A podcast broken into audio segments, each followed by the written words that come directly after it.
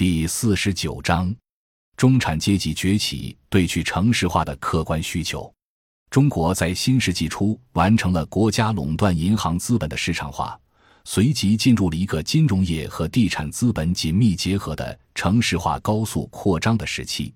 短短的十年，海内外大地产商把无数的钢筋水泥堆到了各个城市的有限空间里，造就了一大片使所有的人都感觉到压抑的水泥丛林，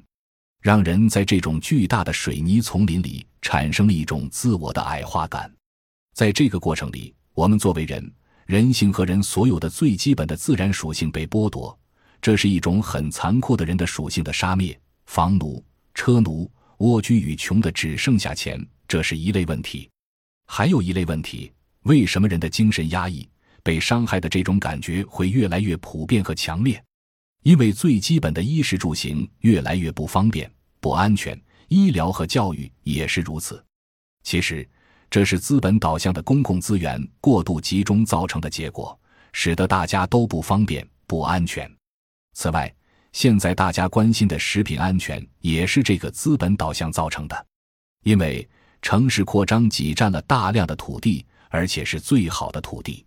当人们对食品的消费需求越来越多，那就只有不断的使用化肥，到处大棚泛滥。为了让土地有更高的投入产出比。再加上城市的扩张，吸引了大批青壮年劳动力，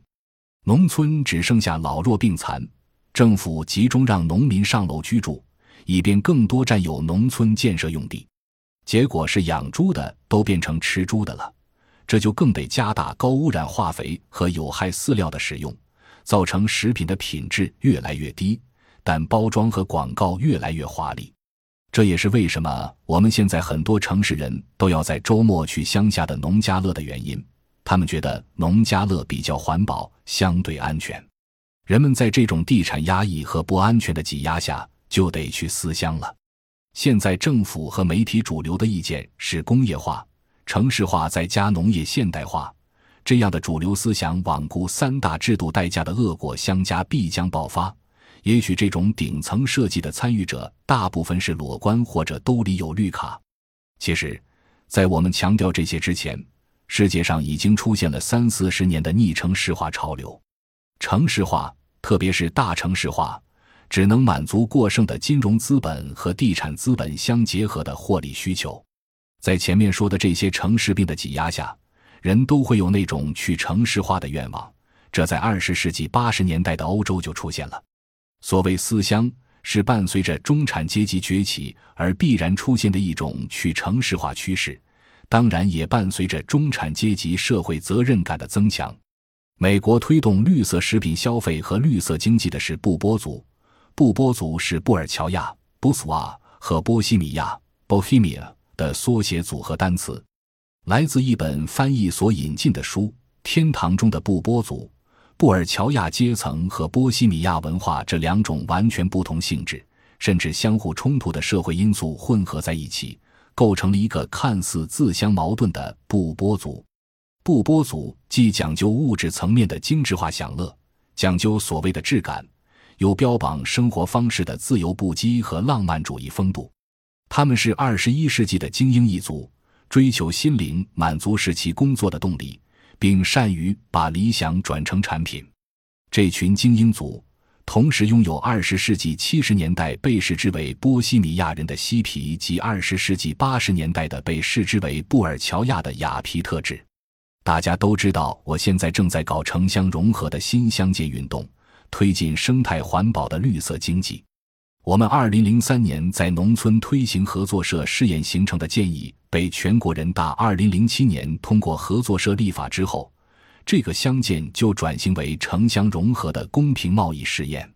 以前搞过的几个项目都失败了，后来在北京苏家坨镇搞的叫小毛驴市民农园，简称小毛驴，创建于二零零八年，位于北京西郊自然风景区凤凰岭山脚，是国人城乡北京。科技发展中心在其多年积累的生态农业与城乡公益网络基础上，整合推出的创新性探索，借鉴国内外 CSA、加拿大标准协会经验，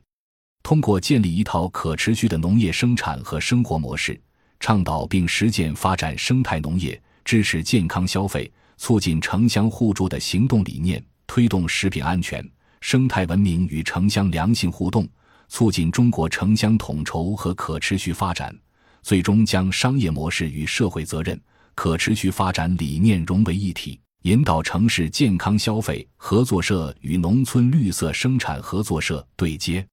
通过城乡之间生产者与消费者的直接互助，重建社会的信任与合作机制，实现城乡良性发展。简单说，就是市民从事农业的模式，现在已经在全国各地自发的搞了二百多家。社会维护农业的方式多种多样，如市民农业、校园农业、小区农业。只要农业进城，大家在大城市压抑下的紧张情绪就会得到缓解。今年乡建志愿者们正在联合搞一个活动，就是爱故乡活动，也就是回故乡。二十一世纪最大的社会结构变化就是中产阶级的崛起，这无所谓对错好坏，反正已经是不争的事实。随之，中产阶级引领的去城市化，则势必成为一种趋势。那么。比较客观的问题是：乡土社会怎么吸引城里人？城里人怎么回归乡土社会？不可能把城市的楼房和硬化路面照搬到农村去。因此，我们这十几年推进的是生态农业和环保农村，试图让农村维持生态文明内涵的多样性，让农业有生态修复和人的自然属性修复的功能。这样就可以每年组织城市的人到村里来。让他们有一种回归自然的感觉，与城市生活完全不一样的感受。我们有很多志愿者推进的类似的社会活动，其中一个是让大学生下乡，让他们不要忘记脚下的热土。这已经坚持十二年了。河南省兰考县这个国家级贫困县有个村子叫南马庄，二零零九年习近平主席曾经去考察过，也是值得去看的。那个村以村两委主导的农民综合合作社已经发展很多年了。他们从发育农民资金互助合作开始，在村里发展多样化的生态农副业，以中原第一生态村为发展目标。南马庄过去和很多其他村庄一样遍地垃圾，现在则是在合作社的组织下做购猪认养的城乡互助试验。有农民替城里人养快乐猪，放养遍地跑的那种，市民得先交定金。这样的典型很值得关注。浙江安吉县推进的美丽乡村建设，吸引了大量上海、南京、杭州的中产阶级市民，周末和假期去村里租房、包地种菜。遂昌县人大决议全县禁绝化肥农药，也都是值得关注的典型。现在很多地方搞的撤乡并镇。其实是对乡土文化一种极大的破坏。农民分散式的居住方式是庭院经济得以保证的根本。现在对农民土地的掠夺，就破坏了这种传统的庭院经济的发展。这是农业恢复生态的基础条件。感谢您的收听，本集已经播讲完毕。喜欢请订阅专辑，关注主播主页，更多精彩内容等着你。